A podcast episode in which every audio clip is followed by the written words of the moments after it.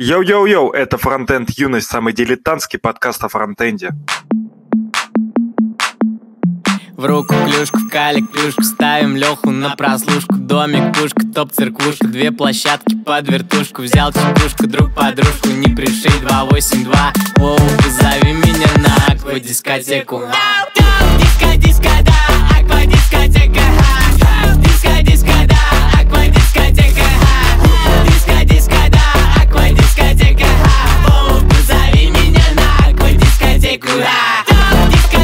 да, аквадискотека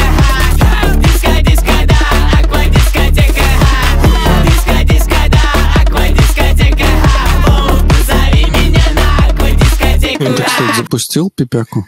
А, да. Да, я запустил пипяку.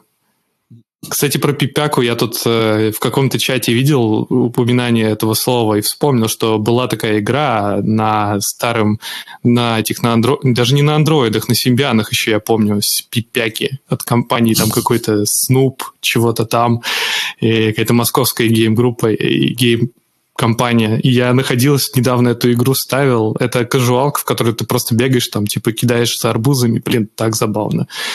Вот. Там так и хочется ее в веб написать, эту игрушку, потому что она очень угарная. Но я думаю, что, наверное, придут эти комп... эта компания и скажет, что, типа, чувак, ты что тут наши права воруешь? Они Ну, еще, кстати, д- эта компания жива, причем она там пишет метро 2033 какую-то игруху. Максим нам говорит добрый вечер. Добрый вечер, Максим, если можно этот вечер назвать добрым. Константин спрашивает, четыре слушателя, кроме вас самих. Ну вот уже шесть. Это как раз... Не, ну вообще это, да, не считая нас. Ну, Просто я вкладку, может, еще одну открыл. Давайте откроем по вкладке, чтобы было больше слушателей. А Я уже, в отличие от вас, делом занялся. Я 4 лайка поставил. Четко. В итоге в конце выпуска тоже 4 будет. Не, уже 8. Но я удвоил ставки. Ставьте лайки, подписывайтесь на канал, становитесь спонсорами. Леха затыкает свою кошку. Кота, точнее. Кстати, пользуясь случаем, наверное, хочется это Романа поздравить с почином. На его канале Мария Машин вы- вышло первое видео на YouTube. Произошло хоть что-то за последний год. Это самый важный почин. Наверное, больше года, кстати. У, у у нас, у нас новый гость, Роман Пономарев, автор канала «Мария Машин». А, На этой неделе Роман запустил новый ви- видос. Поздравляю. Расскажи, о чем твой видос? Здравствуйте, господа, здравствуйте. Давно не виделись. Спасибо, что пригласили, не забудь сказать. Да, спасибо, что позвали. Это важно для меня. Бу- Буду счастлив поучаствовать. О чем видос? Да, видос э, чисто тестовый, обсуждение новости. Там была просто новость. Я когда-то подготовил о ней рассказ, но пока все это пытался записать, успел съездить в отпуск, и, в общем, там прошло... Ну, по сути, это новогодняя новость. Она вышла в новогодние еще в начале праздники, но вы- э, записал я только сейчас, потому что долго, в общем, все это пытался организовывать и дольше всего боролся с эхо. Эхо, конечно, самая жесть. Ну и со своей какой-то этой дикцией и вообще как, как я себя веду, потому что там все равно максимально все кринжово, но было намного хуже. А новость про ТикТок, что в ТикТок добавили поддержку лидара. Это вот как раз то, что на Санином iPhone 12 есть такая приблуда специальная под названием лидар, и больше ни у кого из нас ее нету. И они добавили поддержку, так что дополненная реальность и вот эти эффектики, которые можно в ТикТоке мутить, теперь стали еще пизже, чем были. У меня есть лидар на моем пылесосе. Но это, это немного другой, причем он такой почестнее лидар, чем в Санином телефоне, но в Санином телефоне просто маркетинговое название лидар. Кстати, да. Я же это уничтожил iPhone, и через два дня мне дали новый. И все уже дали?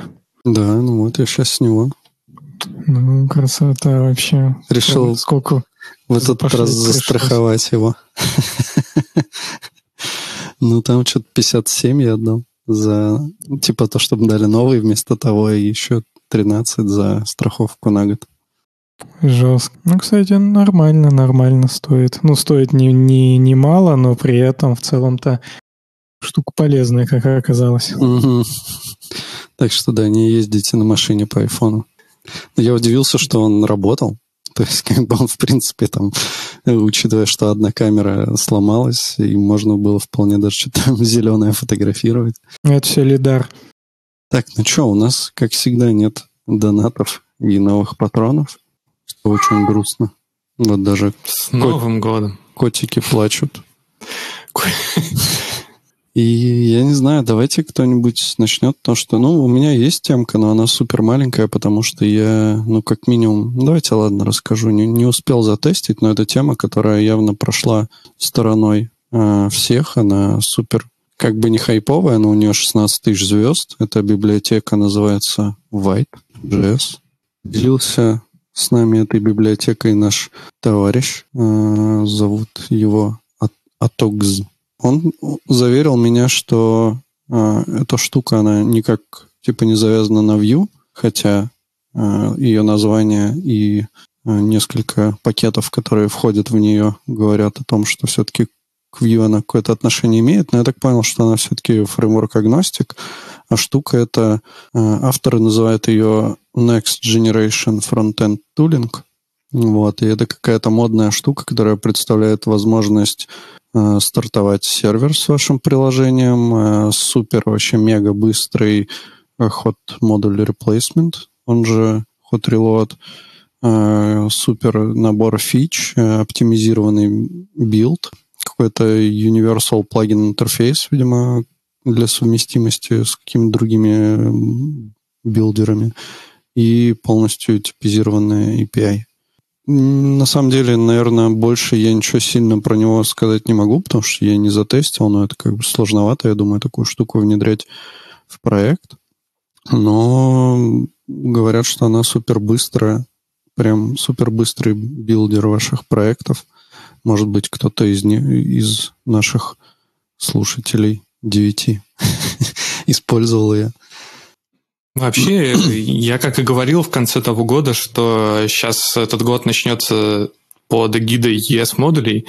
И это вот как раз один из таких проектов, который является dev-сервером, который сервит тебе модули отдельно, используя ну, как бы браузерный механизм резолюции модулей. То есть, в принципе, это не бандлер, а фактически это такой на лету транспилирующий твои сорцы туловина. Вот.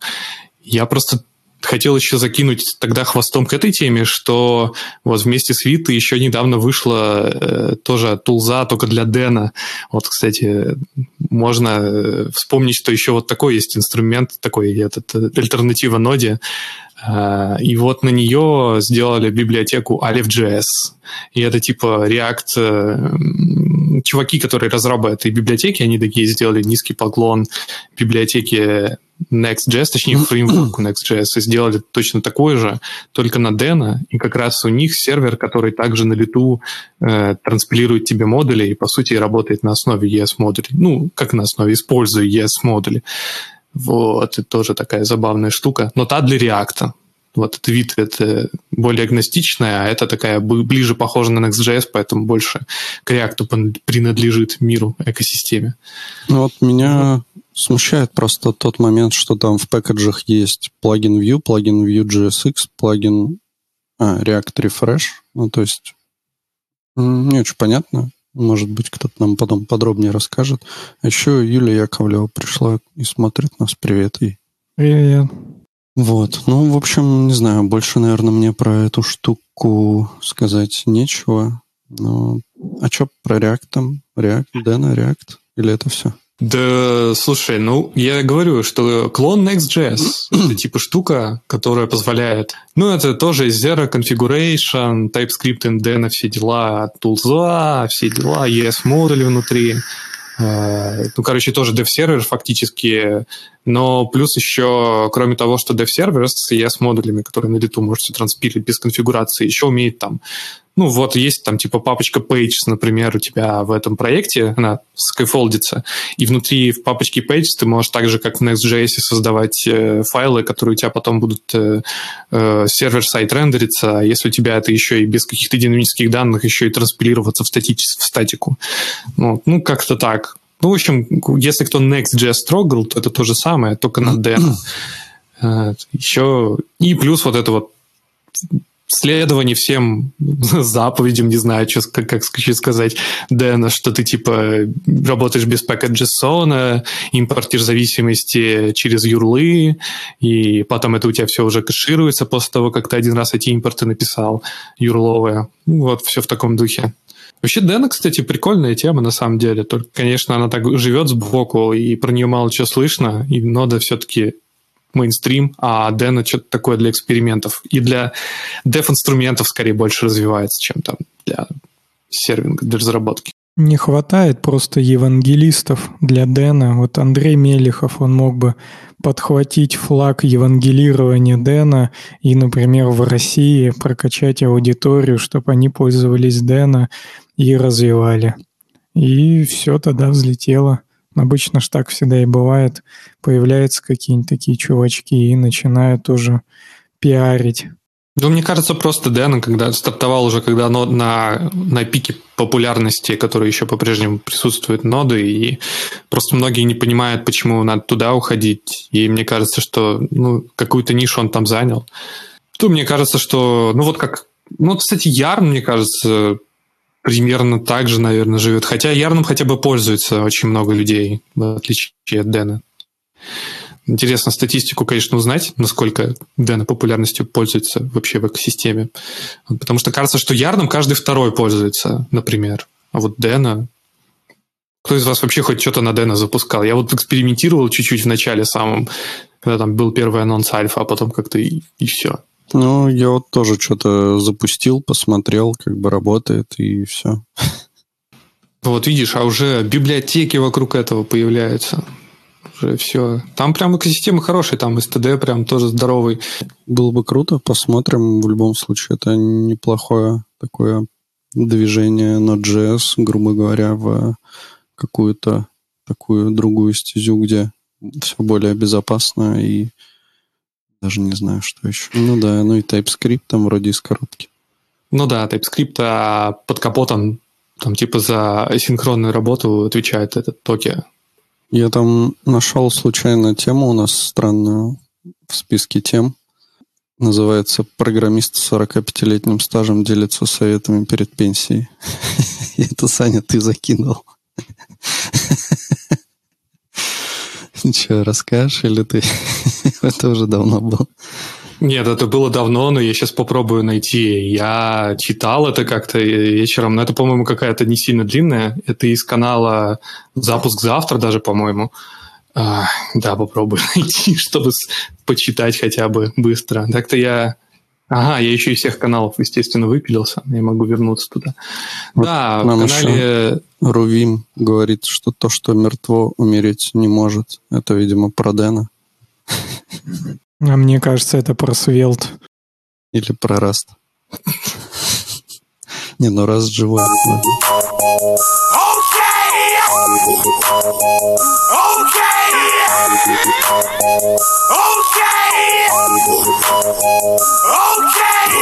У меня есть четыре микро темки, они прям вообще супер микро и абсолютно не очень полезные лично для меня, но почему-то они меня хоть как-то зацепили, я их себе добавил. Могу, в общем-то, рассказать коротко, потому что кому-нибудь может быть полезно с точки зрения пользы или с точки зрения тупо поржать. Давай. На канале Хулидарити, он же канал Вебня, Сережа Рубанов попиарил Алекс Рашмайера, нашего старого друга, и, кажется, он уже давно не появлялся у нас в подкасте, и теперь он врывается снова в наш подкаст с просто с чумовой статьей, чем отличается Undefined от Null. Супер полезности статья, и я, если честно, по ней только как-то по диагонали пробежал, но тут, в общем-то, в самом еще лиде статьи уже написано, в чем, в чем их как бы ключевая, можно сказать, разница. То, что null э, означает, что это не объект. Ну, то есть это данный примитив, да, и он говорит, что вот это не объект. Что то, что хранится, вот, например, там в переменной или в свойстве объекта, это не объект. А undefined это значит, что вообще ничего нету, это некое инициализирующее свойство. Поэтому если хочется что-то обновить, обнулить точнее, где что-то было и хочется обнулить, то это уже везде null. А если этого изначально нет, то это undefined.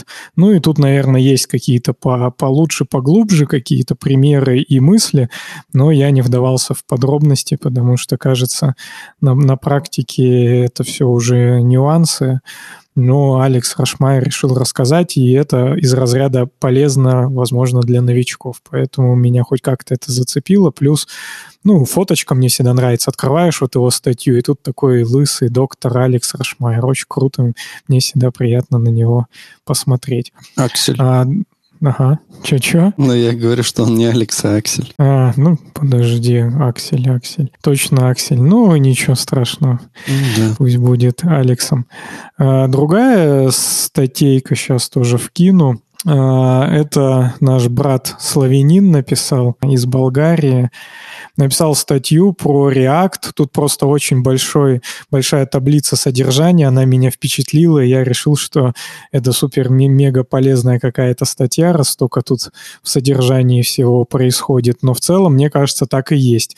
То есть, если ну, вы, например, новичок, то прям реально полезно почитать. Это в плане такой определенный клин-код для написания React, React-компоненты, вообще программирования, если можно так выразиться, на React, да, некого, там, некой разработки интерфейсов на React. Как мне кажется, полезная штука. Понятно, что таких статей тоже 3 миллиарда, но здесь э, как-то оно скомпоновано достаточно понятно, симпатично и объемно, поэтому я тоже решил ее заменшинить как-то а, как-то даже сам может на, на досуге почитать. Тут, естественно, плюс-минус прописные истины в большинстве случаев, но для новичков, мне кажется, отлично. Можно здесь углубиться, и где-нибудь в подкорке это отложится, так же, как клин-код, и потом э, будешь на автомате это соблюдать, либо не на автомате это нарушать, зная, что ты нарушаешь святая и святых какие-то клин-код штуковины. Тут, так, чё? Ага. Смотри, есть две микроновости еще.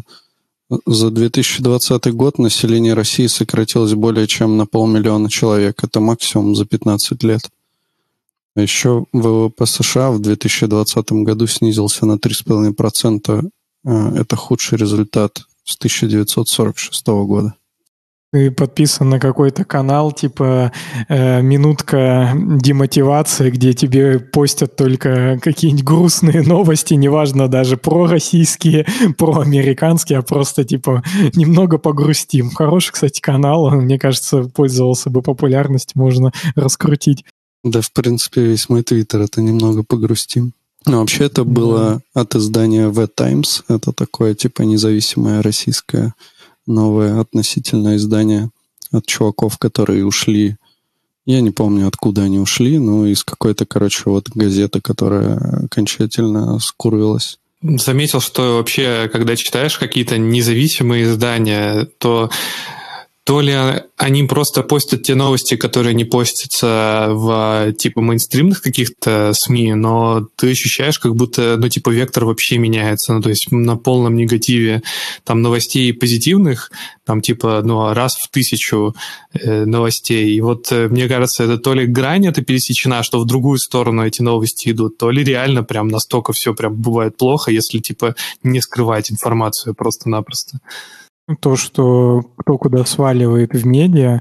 То есть в медиа такая история, что если ты уходишь э, куда-нибудь, то, как правило, это уже не из разряда ты из Вашингтон-Пост перебегаешь там в Нью-Йорк Таймс, а ты обычно оттуда уходишь и открываешь свой какой-то канал рассылок, и все используют платформу Substack.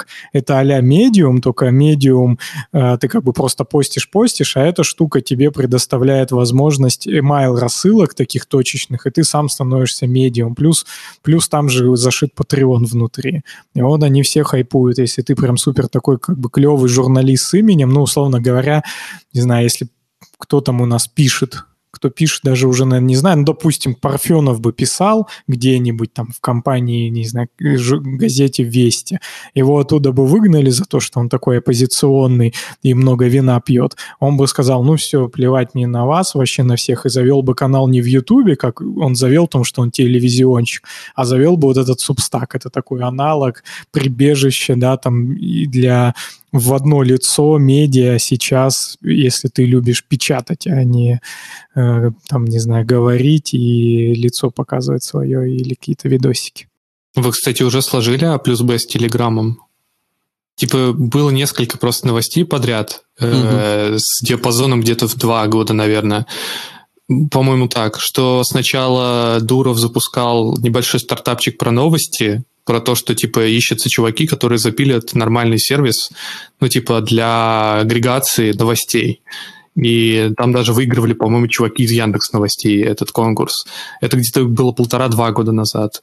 Что-то в конце того года Дуров сказал, что он начнет монетизировать э, Telegram, он будет монетизировать именно паблик э, и тут опять недавно эта новость была, что типа появится что-то типа донатов, по-моему, даже в Телеграме для публичных каналов. И вот складывая все вот эти новости, мне кажется, вот в ближайшее время что-то в Телеграме такое появится. Типа и про новости, и про публичные каналы, которые монетизируются, и, но, и поиск по ним какой-то типа с рейтингом. А Лебедев сказал, что если Дуров запилит монетизацию канала, то он готов поделиться с Лебедевым процентом. А потом Дуров сказал, что будет монетизация а не в сговоре. Да, это я сговор. про телегу слышал какие-то другие новости. Одна, ну, одна из них не такая важная. У них там барахлила система борьбы с фейковыми жалобами на каналы. Вот. А другая тема было какое-то расследование, типа, от чувака, который вроде как из Америки, но он русский, и он там затирает такую штуку, что типа вот этот формат шифрования TLSI, по-моему, э, он типа про него нет нигде инфы на русском в русских э, поисковиках, но вот в Гугле типа можно найти на сайте американского правительства э, про этот формат, что типа у правительства есть доступы к этому TLSI, и типа они его могут читать что-то такое. Ну, довольно мутное, на самом деле. Для меня такие истории звучат скорее как какой-то всемирный заговор, и поэтому я не очень этому доверяю. Это прям как та новость, которая нам прошлый стрим кидал э, человек с э, ником бинарным. я даже не помню, что там было. Там тоже что-то было такое шпионское про что-то там. Кстати, Россия с Китаем объединится и будет третья Орда. Россия будет свободной. И Китай. Россия, Китай будет свободным. 31 января.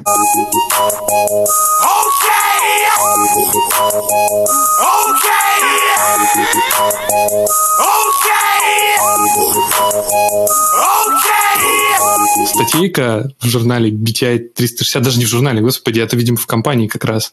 И это типа блок этой компании BTI 360, в которой они э, взяли что-то типа такого прощального интервью или что-то такое от э, их бывшего коллеги Джоэла Гордберга, который Голдберга, который э, вот ушел на пенсию и после того, как типа четыре декады проработал программистом.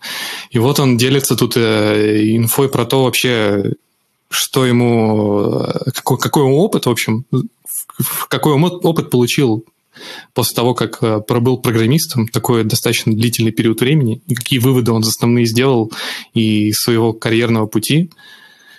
Вот, и, не знаю, можем просто попробовать по пунктам начать, что Первый пункт, которого начинает, это то, что опасайтесь заклятия э, знаний.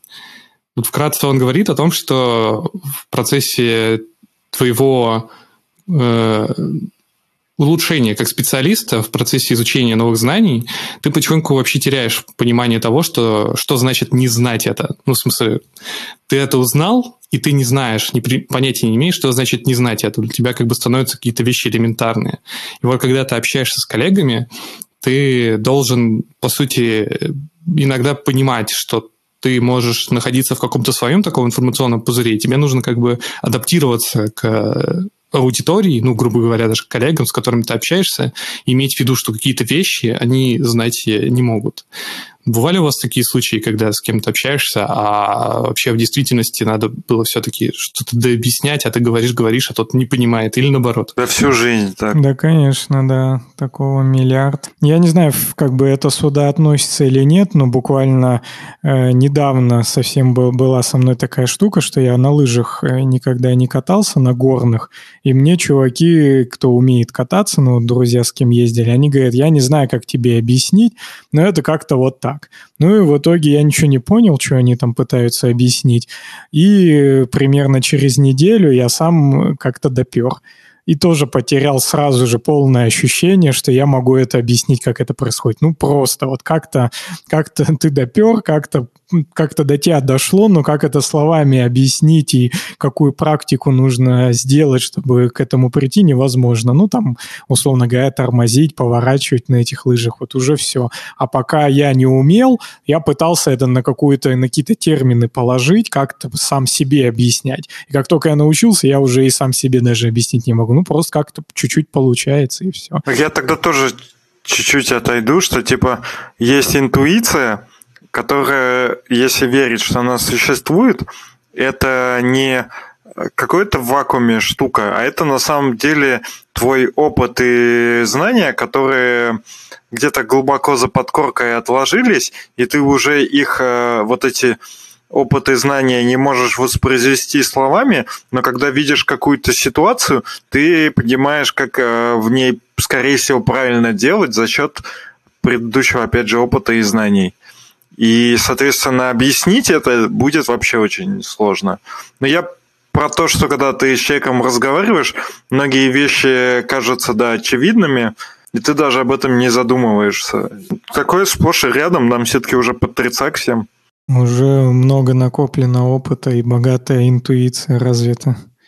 Александр, там просят кинуть ссылку на статью. Какую? Они посадят за такие ссылки на статьи? Саня, а если тебя арестуют, точнее, если Россия тебя запросит у Эстонии, Эстония тебя экстрадирует? Мне кажется, смотря по какому поводу.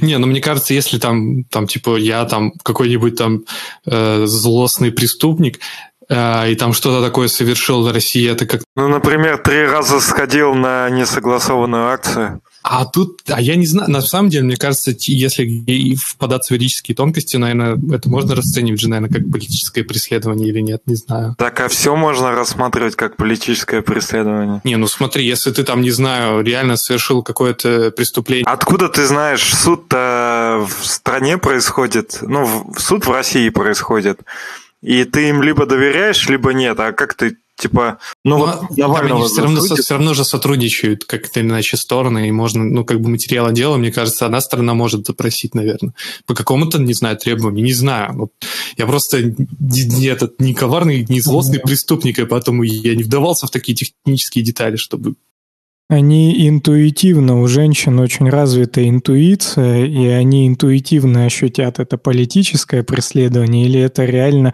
преступник, потому что э, в Эстонии как раз там 50% все женщины, они чисто интуитивно рулят страной. А, я сразу хочу ответственно заявить, что я осуждаю сексизм со стороны Ромы. И подкаст тоже осуждает. Нет, это не сексизм, это, это я восторгаюсь, я восторгаюсь этим государством, что они молодцы и стали первым таким государством. Ну, первым, по-моему, где, по сути, и президент, и глава правительства э, женщины. Угу. Да, да. А Финляндия? Недавно новость. Там только женщина президент, да. но... Да. Нет, нет, нет, там женщина премьер-министр. А, наоборот. Ну, в общем, тут прям два главных лица, оба, об, оба женщины. А правильно я понимаю, что в Эстонии, наверное, так же, как в Латвии, президент э, ничего не значит фактически? Ну, по крайней мере, если сравнивать с Россией, то да. Но там больше это представительская должность в Латвии. То есть э, главное лицо в государстве это премьер-министр. Ну, если у них парламентская республика, то да, премьер-министр всем рулит. Так а еще, ну, если Саня нарушил что-то в Эстонии, то это к России вообще не имеет никакого отношения. Не, тут, мне кажется, Леша же имеет в виду про Россию. Если что-то, если ага. меня в России начнут прессовать по какому-то поводу. Если ты три раза сходишь в Эстонию на несогласованную акцию, там вообще всем похуй, я думаю. Ну, в зависимости, конечно, от акции. Если ты пойдешь на какие-то фашистские марши, то у тебя будут проблемы. Там, наверное, все согласованные. Осуждаю. Не ходи на советские марши. Фашистские. Ну, кстати, у нас на самом деле же 23 э, января же тоже тут проходили митинги, но тут митинг был согласованный, в отличие, конечно, от российских митингов. Ой, это как? Они согласовали за три дня митинг? Да, слушай, они там даже... Ну, смотри, они же с площади Свободы... Я, кстати, хотел, я туда почти успел но там насколько это все было быстро. Они реально, походу, там постояли час, что ли, или сколько, даже меньше. Я пришел, когда уже никого нет. Короче, начиналось все с площади Свободы, и простояли они сначала там, а потом они там же, я так понял, прям кто-то подал заявку на то, что они хотят еще пойти к этому, к посольству российскому. То есть они пошли ну, сразу же сделали во время митинга, они сделали заявку, и им сразу же одобрили, они пошли туда. То есть вот даже mm-hmm. вот так это все обстояло. Ну, это может еще происходит через какую-нибудь цифровизацию, там, не знаю, через ботика. Большинство всех э, этих государственных ресурсов ты ходишь через э, свой идентификатор, в общем, все в электронном виде, да, так что не удивлюсь. Но смысл в том, что когда я пошел на митинг, я пришел на пустую площадь, а потом пошел смотрев новости, вижу, что там это у посольства происходит. Пошел к посольству, увидел там 3-4 человека, один из которых держал э, фотографию Любовь Соболь, на которой было написано «Соболь Love». Все, что я увидел за все это. Неплохо. Новый секс-символ России. В России больше не нужно согласовывать митинги. Ну, поскольку это бесполезно, все ну, да. понимают. Ну что, вернемся к 45-летнему программисту, Давай. Давай. который шел, или, или вернемся к теме обсуждения. Фокусируйся на фундаментальных вещах, на fundamentals, на фундаментальных вещах, в общем, да. И тут он выделяет несколько таких групп, что технологии, они постоянно меняются. Некоторые, типа, фундаментальные подходы к разработке софта, они ну, проходят через эти тренды, сквозь них. Есть шесть фундаментальных, которые продолжают ну, быть э, актуальными все это время. Это командная работа, ребят. Командная работа. Вот, что великие команды делают великий софт. И доверие тоже, это, кстати, ну, как бы отдельный подпунктом выделил человек, коммуникации – вот, и стремление к консенсусу, ну, нужно в смысле идти к консенсусу, в смысле его двигаться, э, автоматизирование тестирования и чистый, понятный и навигируемый код и дизайн кода. Ну, в смысле дизайн, наверное, архитектурный имеется в виду. Ну, может, и в целом дизайн имеется в виду. Забавно, что 4 из 6 — это какие-то софт-скиллы, и они проходят сквозь э, всякие фреймворки, хайпы, вот через это все именно софт-скиллы проходят. И командная работа хорошо, вот Стив Джобс и Возняк докажут. Мне кажется, что эта командная работа Стива Джобса и Возняка, это... Э, я просто видел какую-то такую замечательную картинку про то, что командная работа это, это вот, и там есть такой этот, э, этот диаграмма, ну, типа, знаете, это статистическая диаграмма круговая, и там 94% командной работы это когда, так, я это сейчас возьму и сделаю, а то никто не сделает. И 4%, а остальные 6% это вот уже как раз про... А, два из них из оставшихся шести это типа, ну, просто команда развалилась, ничего не начав, и только вот там 4% это командная работа. Но на самом деле, по своей сути, мне кажется, что чаще всего командная работа становится чем-то вроде знаете, когда на стройке или еще где-нибудь такая большая кучка чуваков а, строится вокруг какого-нибудь а, объекта, который необходимо сейчас сделать, ну, там, не знаю, конкретной точки, и двое из этих, э, там, из этой группы идет и делает, а остальные могут смотреть. Mm-hmm. Вот иногда командная работа превращается примерно в это, потому что от количества людей иногда сложнее уже организовывать процесс работы, иногда получается именно, что вот кто-то берет и делает, остальные консультируют. Ну, если у вас есть какое-то еще мнение по командной работе, welcome, ребят. Командная работа реально рулит частенько замечаю такую штуку, особенно при работе с бэкэндерами, там, что, типа, он тут подсуетил, ты тут подсуетил, хоп-хоп, фичу запилили, или там с другим фронтендером там что-то затупил, типа созвонились, друг другу помогли и дальше погнали.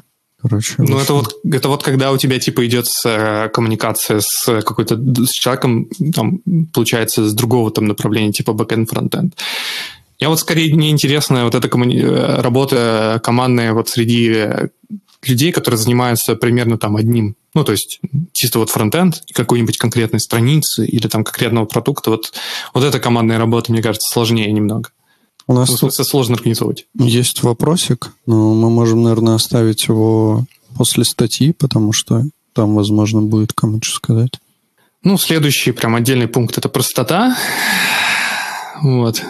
Кажется, что, в принципе, тоже такая довольно вроде очевидная вещь э, про то, что решения должны быть простые, насколько они могут быть простыми. Но мне кажется, что довольно часто, э, начиная что-то делать сложно, тебе кажется, что это, что эта сложность, она э, вынуждена, и тебе нельзя сойти с этой иглы сложности.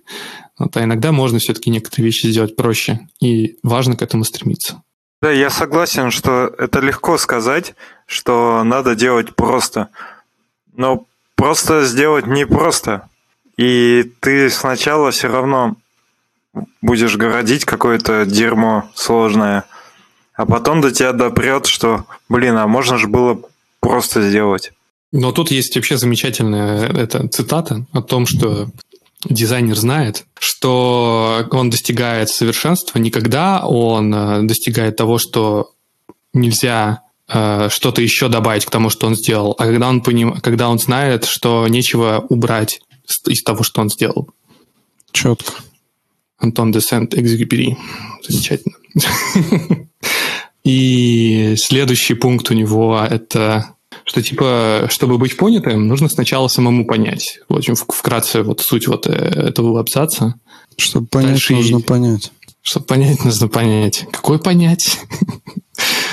Э, опасайтесь э, блокировок, лукинов. Ну, это про технологии, скорее, про то, что нужно стремиться к тому, чтобы у тебя все, что ты делаешь, было более-менее свободно, свободно от всевозможных совсем невыносимых, невыносимых зависимостей, которые сложно будет потом вынести. И будь честным, вот, если ты э, понимаешь, что ты не подходишь к этой роли.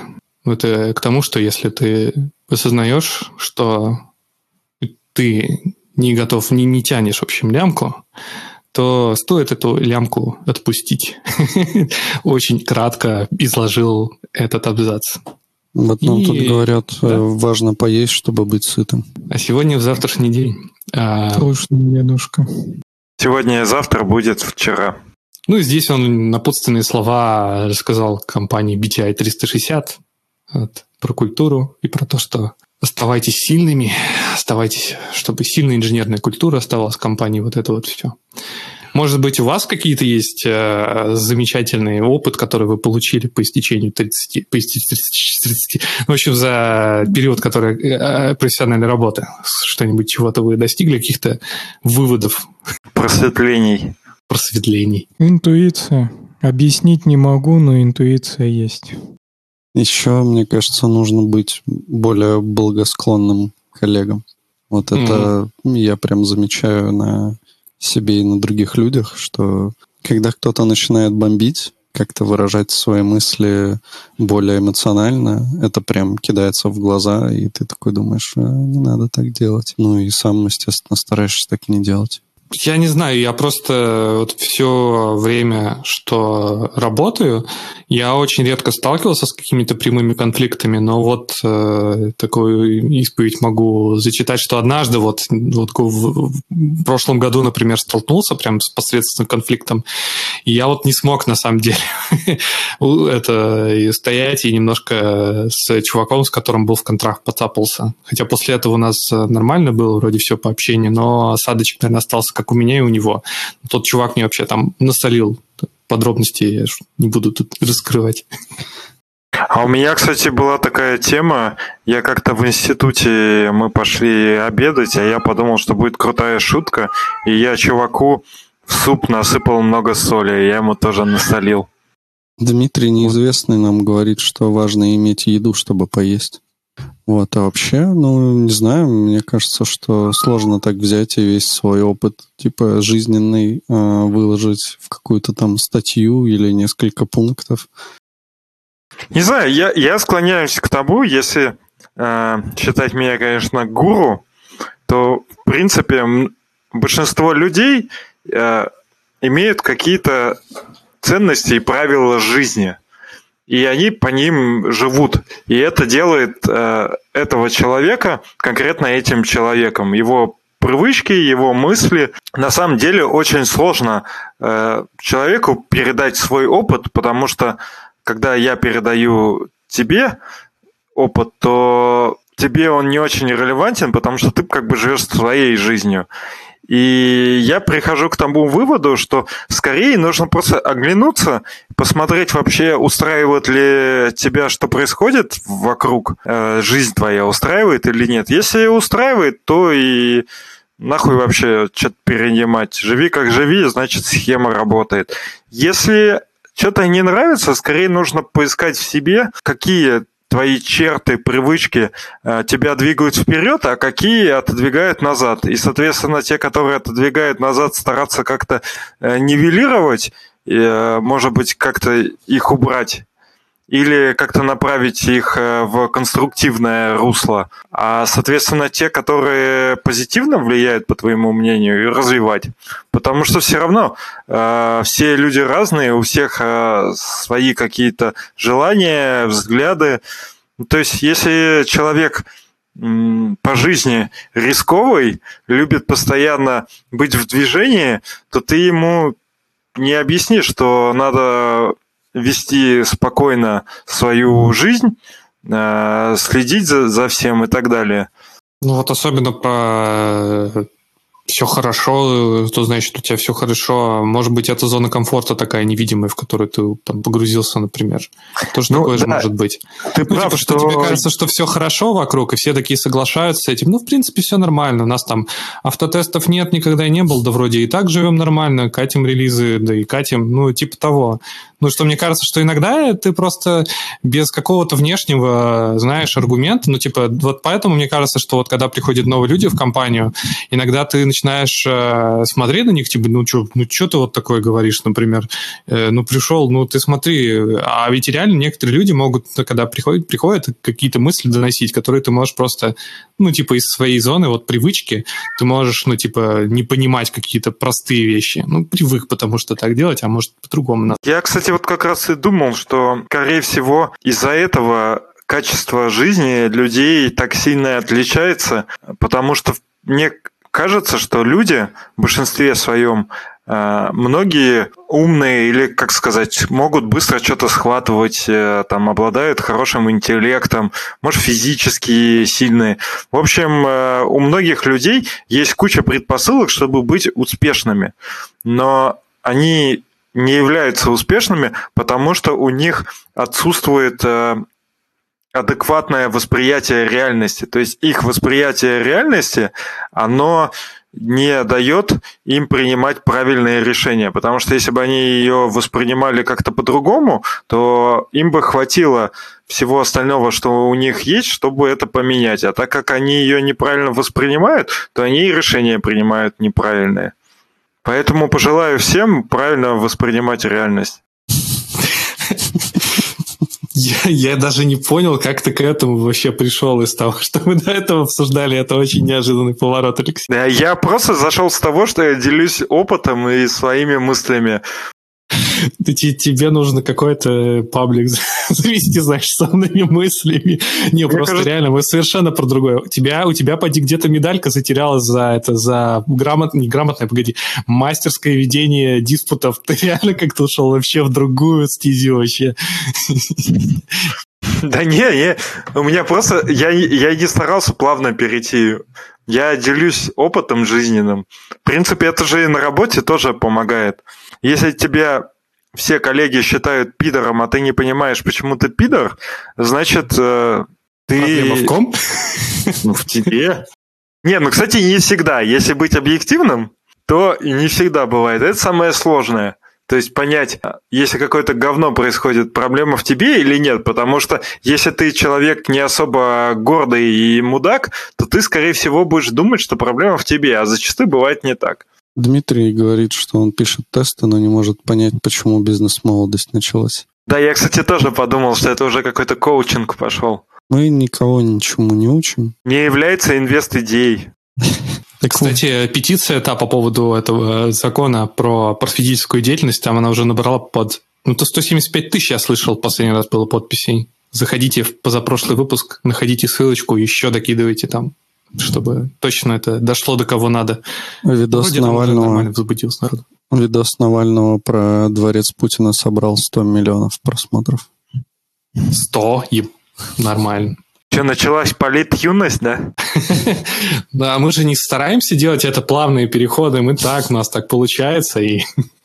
Ну, кстати, я как разработчик с десятилетним стажем э, советую, если что, рождаться в другой стране. Угу. Например, Люксембург.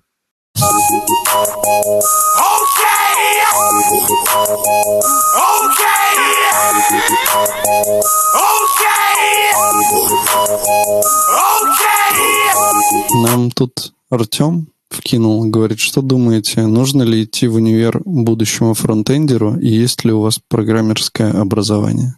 Ну ладно, я отвечу. У нас э, кроме у одного есть, у троих нет. А, идти нужно, если тебе нужно идти. Ну а кто кроме нас, э, кроме нас, кроме тебя ответит на этот вопрос? Кто кроме нас ответит на этот вопрос? Конечно, иди. Ну, Конечно. если... На самом деле, Я... ну, мне кажется, что кем бы ты ни пошел, типа фронтендером, не фронтендером, универ, он может, ну, если это хороший универ, которым тебя действительно что-то научат, где хорошие преподаватели, где ты будешь учиться на какую-то ну, профессию, да, грубо говоря, которая тебе интересна там и всякое такое, то, мне кажется, идти сто пудов стоит. И заодно еще и в армейку не заберут сразу. Я бы сказал так тебе нужно э, минутка, как там, бизнес-молодость. Тебе нужно определить свои цели. Что ты хочешь в краткосрочной и долгосрочной перспективе. Соответственно, можно выписать эту цель на доске. Я так понимаю, что Э, поход в универ это решает какую-то твою цель. Соответственно, ты выписываешь плюсы-минусы этой цели, точнее, похода в универ, плюсы-минусы, которые тебе дадут. А потом думаешь, как еще можно к этой цели прийти. Наверное, курсы какие-то, а, самостоятельное обучение. Все это выписываешь, сравниваешь, и, наверное, угроханные пять лет на универ – по сравнению с э, интенсивом HTML Академии за три месяца покажется тебе более выгодной штукой. Ну а что, ты вот, вот вы смотрите, чувак, например, 18 лет, у него либо есть зарплата какая-то там вообще мелкая, либо нет зарплаты. И он что думает, вот я сейчас пойду в универ 6 лет как бы нахуй, либо я пойду в HTML Академию там или в Love, Love School быстренько отучусь, там кое-как меня научат, пойду в какой-нибудь джуном там на 1030-50, через года три я стану уже медлом или если чувак умный сеньором, буду там 100-100-150 получать, через 5 лет уже 200, и вот мне уже получается 23, а я 200 кусков получаю. А еще с инфляцией, наверное, кусков 300 будет. Ну, заебись. А так он будет э, в 21 год, э, только выйдет из универа и пойдет опять на бомжовские какие-то деньги. А? Нужен универ? Что с армией? Да, да на военник накопит, купит. Но я не советую, я, я не советую вообще нарушать закон. Но бывают такие люди. Как ты так с позиции денег и чисто армии начал? Прям грустно что-то. Ну ладно, давай с, давай с другой стороны. Универ тебе дает э, те знания, которые ты можешь фактически получить сам. Факти, э, универ тебе наверное, дает немножко опыта учителей, хотя зачастую он не релевантен, потому что они старперы, которые в промышленной разработке особо не работают в последнее время, лет 30 занимаются преподавательством. Плюс э, универ это как армия, то есть тебя заставляют туда идти, и если у тебя нет особого желания, то и усваиваемость у тебя тоже будет хуевая. А если ты будешь дома сидеть развиваться, ты сам себе накидаешь... Блять, можно просто взять э, программу универа на 6 лет, разложить положить ее и мотивационно быстрее все это освоить. И положить хер на это все. Ну, либо положить хер. Но ты как бы сам посмотришь на 6 лет, начнешь это делать, через полгода положишь хер, и все. А так ты пойдешь в универ, и у меня же есть знакомые, которые отучились в программистских вузах, и после этого не хотят э, заниматься программированием, которые вышли и поняли, что это говнище. Также ну. есть и люди, которые курсы заканчивают, и тоже такие, да нахуй это надо. Ну вот. Только время-то сэкономленное после курсов намного это же не отменяет того, что университет это не только там про знания пришел, послушал преподавателя, записал в тетрадку все, что он сказал, и все эти знания, на этом и закончился э, смысл универа. А это же типа как бы еще одногруппники. Э, давайте я сам... Я могу еще с самого начала сказать бухиепатия. Не-не-не, я не про это. Я про то, что одногруппники — это какая-то коммуникация, это как бы сам знание добываю. Вообще там э, суть университета, там еще это синтез каких-то новых знаний. Ну, в теории, в идеале, если потом, конечно, много... Ну, это можно написать в, в мои плюсики. Ну, в плюсики доски. А что, курс HTML Академии, там типа не будет новых э, знакомств, э, синтеза знаний? Ну, синтез знаний там тебе просто дают, дают знания, тебе дают их сразу знания. Ну там по любасу есть какие-нибудь чатики, какой-нибудь там будет Вася, который тоже любит JavaScript. Ты с ним спишешься, вы там потрете, и у тебя уже дружбан а потом вы стартап замутите. Универ — это э, все-таки какая-то контролируемая система синтеза каких-то новых знаний все-таки, в отличие от э, курса, и тебе, тебе все равно вкладывают что-то уже готовое. Ну, то есть мне кажется, что универ, он просто немножко э, типа сложнее, вот, чем просто лекции и просто знания, которые тебе кладут в голову. Преподаватели, знаю, преподаватели старые, я согласен, да, бывают. Опять-таки ты к частному очень э, сказал. Все-таки бывают университеты, в которых есть молодые преподаватели. Мне кажется, это э, плохо, какой-то свой частный опыт перекладывать и из него делать какой-то абсолютно опыт. Ну, блин, это не, не частный опыт. Э, молодые преподаватели становятся старыми. Потом и все-таки система выгоняют. образования существует определенная все-таки, и там существуют какие-то те предметы, которые ты э, все-таки, э, да, ты можешь посмотреть э, на вот этот вот, собственно говоря, э, как ты сказал, на все курсы и попробовать самостоятельно пройти, но на самом деле тебя может твой, там, не знаю, либо научный руководитель, либо преподаватель могут, если они в этом заинтересованы, это действительно в этом есть нюанс, что тебя навести на какой-то путь. Плюс у тебя может появиться. То есть университет это не только про э, вот это вот пришел, меня сейчас научат. Ни хрена. Это когда ты приходишь и сам учишься. И курсы в этом плане не более как бы ограничены какими-то конкретными предметами. Университет это не про это. И вот мне прям очень обидно, что ты настолько сейчас начинаешь это прям узко рассматривать, вот прям вот, что это вот преподаватель плохие, учит плохому, ничего это не полезно, 4,6 лет, ты там 4,6, ты 5 лет там помянул, 6 лет протрешь штаны.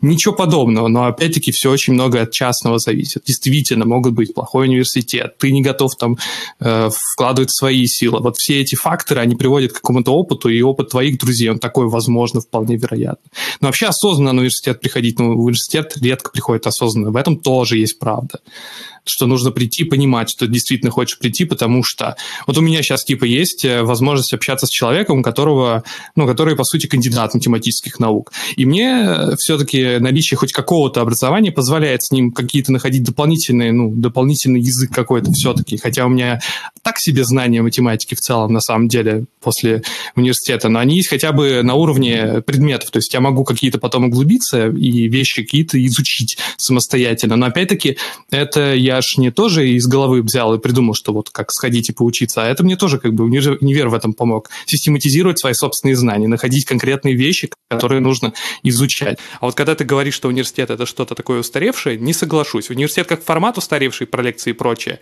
а про институты это вполне себе актуальная вещь. Я тоже что-нибудь скажу тогда чтобы разрядить вашу обстановку. Ну, у меня нету тут каких-то глубоких мыслей по этому поводу, но я считаю, что ну, университетское образование, оно все-таки полезно по, по, по нескольким направлениям, то, что оно реально все равно глубже. Ну, например, да, HTML Академия – это из разряда «ты хочешь стать дворником, вот тебе метла и маши ей справа налево, и примерно вот в тот угол». А в университетское образование тебе расскажут, что вот метла, она сделана вот так, потому-то, потому-то. Бывает еще 50 видов метел, нашел. Метла появилась там в третьем веке до нашей эры. И что, это не загуглить, что ли?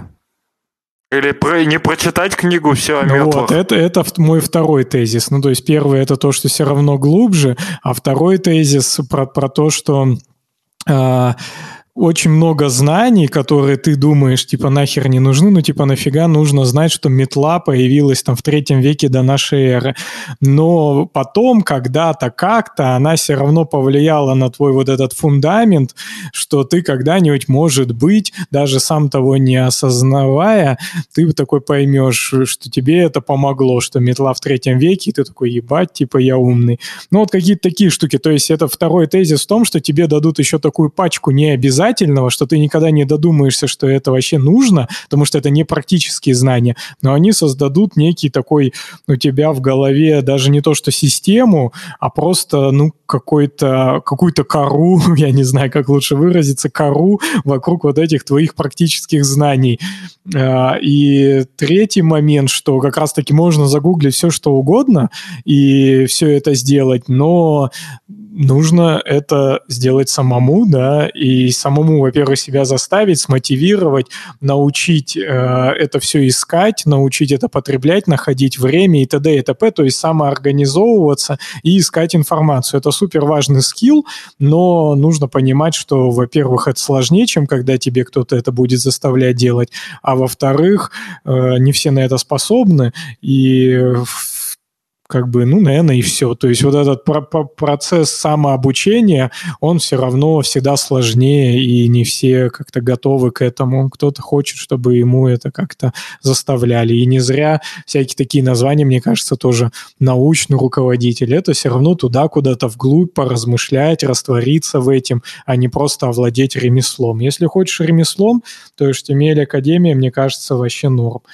Вот. И, и все эти мои мысли, они связаны с тем, Самое, наверное, главное, что вот как, как мы уже обсудили, что у меня, как, как вот у нас троих нету именно профильного программистского, ну, я, я считаю, что я был прям в разы был бы круче, если бы у меня оно было. И поэтому я думаю, что всегда можно советовать всем его все-таки получать, раз я считаю про себя, что я был бы просто вообще, там, не знаю, в десятки раз круче, если бы у меня все-таки такое было образование. Не зря Саня он из нас самый умный, потому что вот закончил универ. Не надо программист. так. Не надо так. Мне кажется, иногда мне кажется, что я... Э, и, кстати, на самом деле HTML Академии Гендир, он же тоже на самом деле такого же мнения придерживается, что э, на одном из веб-стандартов э, Конфе он даже говорил про то, что 90% э, вообще людей, которые идут в, в индустрию, они должны быть работниками, работягами, это нормально. А 10% это как раз те, которые, в общем-то, там и занимаются чем-то таким новым, синтезируют какие-то новые знания, придумывают какие-то новые технологии, чего-то этого не было. И это нормально. 90% просто делают дело. 10% делают, э, поддерживают, не знаю, инфраструктуру вокруг этого всего и все такое. А, кстати, вот э, Алексей же, да, зовут э, чувачка, который к нам в гости приходил из HTML Академии. Угу. Борода. Вот. Да. А он там не, не самый главный, да, получается, или...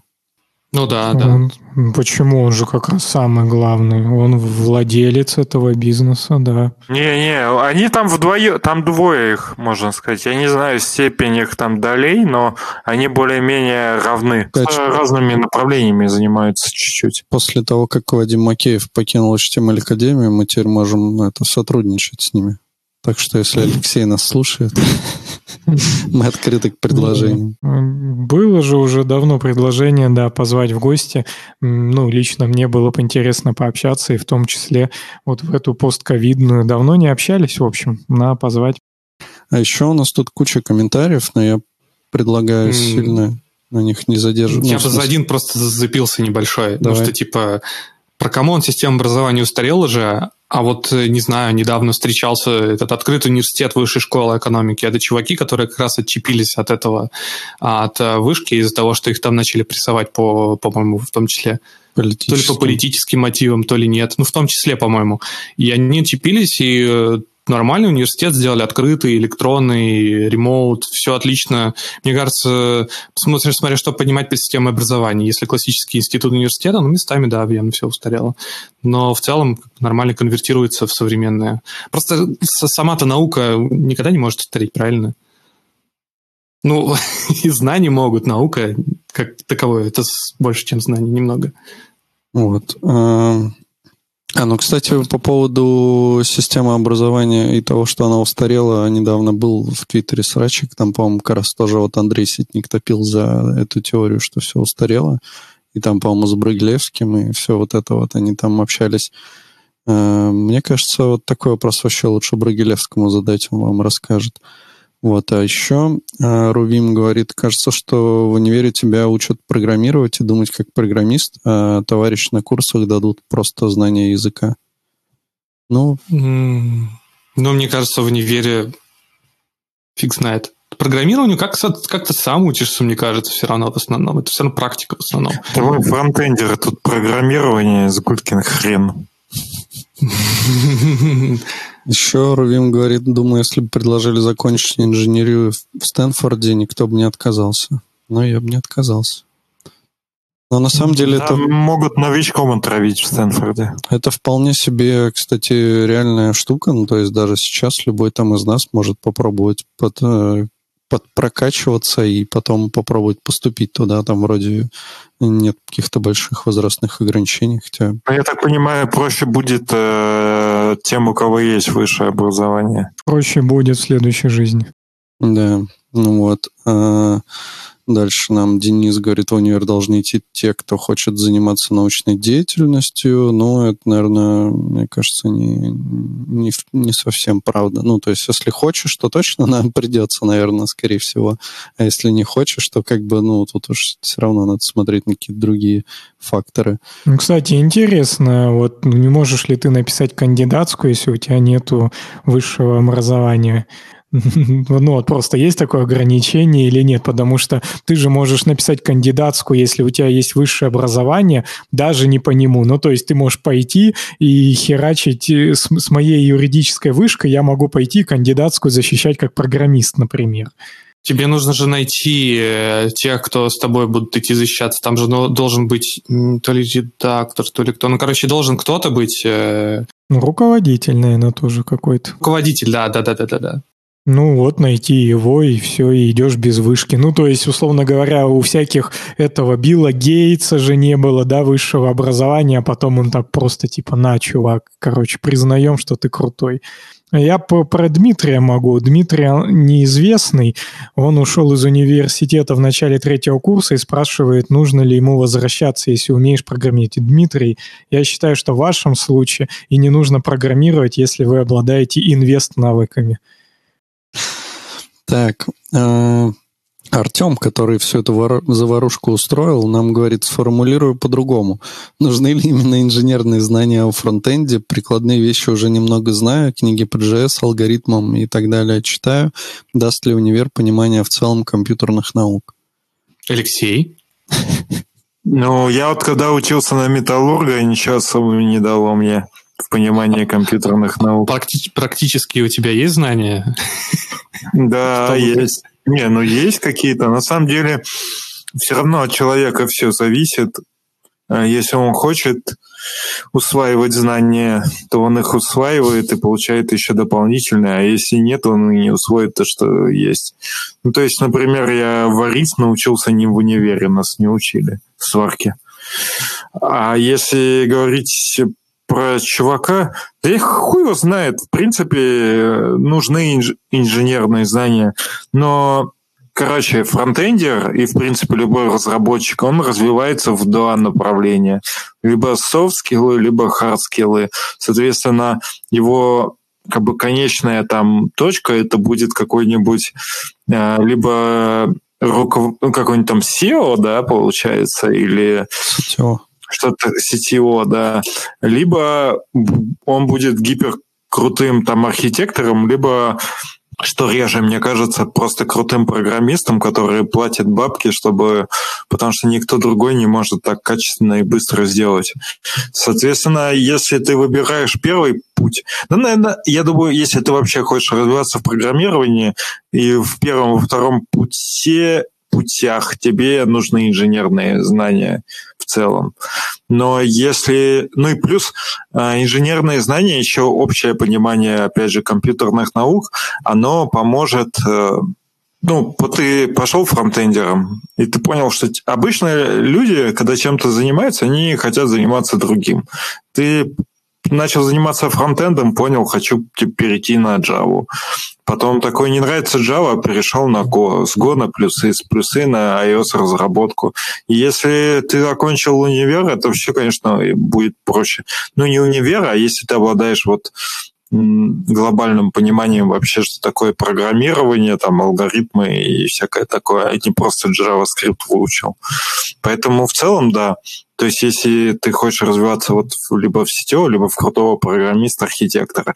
Но если ты от программиста уйдешь там в тим лида и руководителя, то в целом тебе разработка не нужна. Но глубокая. Но я так понимаю, что сейчас э, ну, так когда... ты им не станешь просто без э, нормальных знаний, как бы. Ну. Да нет, почему? Ну, ты много ну, таких руководителей знаешь, которые не шарят в программировании и просто руководят типа разработкой. И при этом все хорошо было бы. Нет, ты имеешь в виду руководителя отдела или руководителя разработки, но руководитель руководителя разработки не шарит в разработке. Ну, хрен его знает. Ну, да, смотря кто, но это же зависит от структуры компании. Но вообще... Ладно, Саня, вот, вот ваш э, руководитель разработки, э, руководитель руководителя разработки шарит? А кто такой руководитель руководителя разработки? Ну, в смысле, вот есть у вас главный вообще чувак, который отвечает за разработку, который там король фронтендеров, бэкендеров там и всех подряд, на котором э, замыкаются все технические вопросы на самом верху. Ну, CTO. И, который последний, да, там CTO. CTO ваш. А вот кто ты его даже знаешь. условно нанимает, увольняет, и кому он передает э, какие-то итоги своей работы, тот шарит в разработке? Mm. Ну вот, и везде так. Ну, а ты, кажется, да. ты идешь туда, ну, я не знаю, типа ты идешь на такие должности явно не, ну, вряд ли из программиста. Ты скорее идешь вообще другим каким-то путем, ты не изучаешь там сидишь JavaScript, ты как бы, ну, руководящий а, ну, должность. Надо разделять просто. Есть прям программирование как некий практический навык, а есть понимание, ну, что называется компьютер-сайенс или там IT, куда оно движется и как оно работает. То есть чувак, который, ну, например, может быть руководителем руководителя, он не напишет тебе код, но он шарит за то, что есть даже реляционные базы данных, в чем их плюс. Он не сможет туда сделать запрос и что-то вытащить, но он знает, в чем плюс реляционный по сравнению с NoSQL и наоборот. То есть он владеет более такими высокоуровневыми штуками, чем какая метла хороша. И он, исходя из этого, может уже что-то там размышлять. Но каждая из этих метел он пользоваться не умеет. Вот как Ладно, так, давайте я не буду, я сам эту кашу заварил. В общем, отвечая на вопрос, э, нужны ли именно инженерные знания во фронтенде? Да. Даст ли универ понимание в целом компьютерных наук? Универ обещает, что даст. Вот нам говорят, что э, HTML Академия лучшая стала с недавних пор. А это просто создатель чатика фанатов э, Вадима Макеева. Э, что у нас там? Вот говорят, Евгений, что вышка офигенно поможет при релокейте. Ну, кстати, это один из таких... можем спросить, Александр, вам помогла вышка при релокейте? Сложно сказать. А Я ты, может, даже не, не помнишь. Я же вердикта просто... Я же не знаю полную цепочку рассуждений тех людей, которые принимали... Не, имеется в виду, что за, зачастую при релокете в обязательных условиях стоит образование. Угу. Ну да, Мне кажется, наверное. наоборот. Мне кажется, зачастую не стоит, и только Нет, стоит прям... Стоит. Нет, за ну, рубежом ну, очень часто, когда ты хочешь э, устроиться, там написано либо типа профильное образование, либо стаж там 5+. Ну да, но это ну, вот такое, да. То есть это как бы немного про разное. То есть стаж 5+, и у меня уже есть, и как бы, значит, типа ответ, поможет ли она офигенно, нет. ну, но я признаю, что есть там страны, э, где это прям обязаловка или для каких-то видов виз. Мы же с двух сторон смотрим. А, где-то поможет как документ, а где-то вот это дрочево с алгоритмами, так дрочево с алгоритмами и в России то же самое. То есть это уже к релокейту не относится, это просто относится к компании. Будет она дрочево на бумажку делать или нет? Не, ну за рубежом, мне кажется, тоже я довольно часто с этим сталкивался. Там, чем круче компания, тем больше вот этой задротства с вычислением сложности там и так далее. Потому что компания растет, команда, количество команд растет, и начинается, что нужно приходить к какому-то общему консенсусу относительно того, что вообще спрашивают на собеседовании. По-моему, а тебя спрашивали на собесе про сложность? Конечно. Да? Э, про, да, конечно. И ты считаешь на работе сложность? Ты как за последнее я... время стал сложнее алгоритм писать, чем когда пришел только? На самом деле все-таки в голове, когда я пишу код, я все-таки держу понимание сложности, но при этом не считаю, да. Ну, да, ты же, типа, просто понимаешь на, уже на, на подсознании, типа, там, что у тебя, не знаю, примерно просто сложность, типа, на, насколько это, ну, будет медленнее, да, грубо говоря, или быстрее. Ну, хотя ты можешь не объяснить, там, как это высчитывается даже там сходу. Просто, Но... просто лень, лень, она не является не является э, причиной того, что это там не пригодится. Да нужна эта штука. Она несложная. И не надо говорить, что типа, вот, блин, тебя вот заставляют на собеседование сложность посчитать. Да это нормально, блин. Ну, в смысле, ты алгоритмы пишешь, у тебя основная работа — это алгоритмы писать. Ну, верстать ты можешь, да. Ну, и код-то ты тоже какой-то пишешь сверху, или ты просто HTML-ку делаешь. Ну, мне как-то уже, не знаю, мы просто раз миллиард, наверное, обсуждали этот вопрос. Ну, можно встать в протестную позу и сказать, что, типа, все собесы, 70% собесов говно, потому что там сложность спрашивают посчитать. Так это же не сложно, блин. У нас еще... Ну, просто я, я реально ни разу не применял это знание, и оно у меня и отсутствует. Ну, в смысле? Я не считаю, ну, что ну... именно это, именно это... Э, нет, ладно, я хотел сказать, что я не считаю, что именно этот навык типа делает там тебя сильнее программистом, чем меня, а этот навык делает, да, сильнее. Но он типа Ничего. не основополагающий, он не основополагающий, это вообще как бы как бы фигня. Ну, во-первых, вот именно вот это умение считать и во-первых, смотря чем ты занимаешься, а во-вторых, э, ну, я говорю, вот именно поэтому ты его и не используешь, потому что у тебя его нет. Ты как бы сам на свой вопрос и ответил. Если бы он у тебя был, я ты бы его использовал. Ну, условно, если и у меня просто как я думаю, и у Ромы зачастую, более практическое к этому отношение. Как только я считаю, что мне что-то нужно, я это изучаю. Ну, пока, нет, пока здесь, мне кажется, это не так как работает. нету стиков с этим, я... Да ну, нет, то есть... Алексей, ты не прав. Ну, ну, Stack Overflow всегда открыт, в него захожу и нормально, мы поняли. Да, вот у нас еще есть вопрос э, от Артема того же, можно ли в 16 устроиться фронтенд джуниором. Я вот ссылочку закину на наш дружественный канал. Э, в офисе, где как раз-таки вот чувак, я так понял, я не помню, сколько ему там лет, но довольно мало. Вот как раз, наверное, что-то около того, и он вот... По-моему, Skyeng... 16 как раз, да. Да, и он в Skyeng устроился, как бы. Но там чувак, я так понимаю, довольно шаристый, и как бы, если ты действительно молодец, то вполне возможно. Ну, наверное, даже если ты не совсем уж молодец, но в целом, наверное, можно, возьмут у нас работать. Я думаю, да, если ты соответствуешь критериям должности, то, в принципе, реально ну да, у нас же работать можно с 16 лет. У нас э, с 16 лет можно даже выступать. Э, между прочим, Владимир Владимирович Путин подписал закон э, в 2004, по-моему, году про то, что можно выступать организатором митингов даже в 16 лет. Вот так вот. А ходить на них потом, видимо, нельзя, потому что из-за несовершеннолетних там начинают статьи лепить. Да-да-да, вот все так в нашей стране с вышкой проще визу получить в США. Э, не знаю, Роман там в курсе, значит, это... Да, да, с вышкой, вот для, как она называется, H2 виза или как там, ну, я не помню, в общем, да. Но если ты какой-нибудь гений, то пойдешь по О1, и не особо гений на самом деле, ну, короче, по О1 идешь и заебись, вкладываешь миллион, и ты в США. Еще нам говорят, что Леха, скорее всего, считает сложность алгоритма, но не в аннотации. Просто В типа, в Х нотации. типа норм. В Х нотации. Ебать, как долго нотаций. А еще э, Дима Гапонов является, между прочим, нашим, э, как это сказать, типа патреоном на Ютубе. И он с- Спонсором. Да, спонсором. Говорит, смотрели эти бороду 70 или 60-летний программист. Я не смотрел. Я Не. что-то смотрел Я немного. вот да. эти бороду вообще не, не смотрю, не знаю, но 70 я посмотрел. 60, может, не особо, 60, мне кажется, и мы видели вживую. А- И он просто 70 плохо выглядит. Хорошо. Я, 70 это получается в 50-м году он родился, в 20 лет примерно в университете, значит, в 70-м. Но это неплохо вообще, там ламповые компьютеры, может, еще были. Алгол конечно. 76. Вот, кстати, я не знаю насчет того чувака, который ты говоришь, что ему 60, но не 70.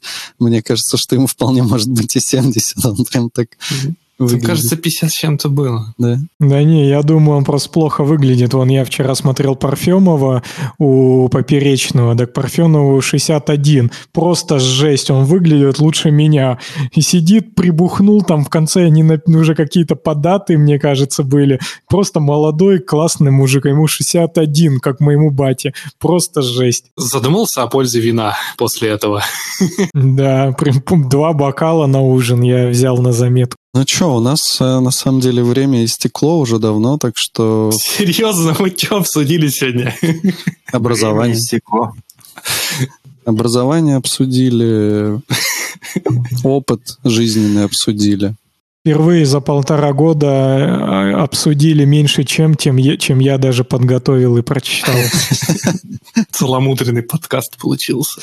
Ничего, Роман, оставишь свои две темы на следующий выпуск. Ну вот, видели зато, как классно нам вкинули наши слушатели, и что мы аж это больше, чем надо, записали подкаст. Мне Да, кажется, это я, я скинул на, в ответку, так что потом все скинули. Ну что, все тогда. Не забывайте про 31 января.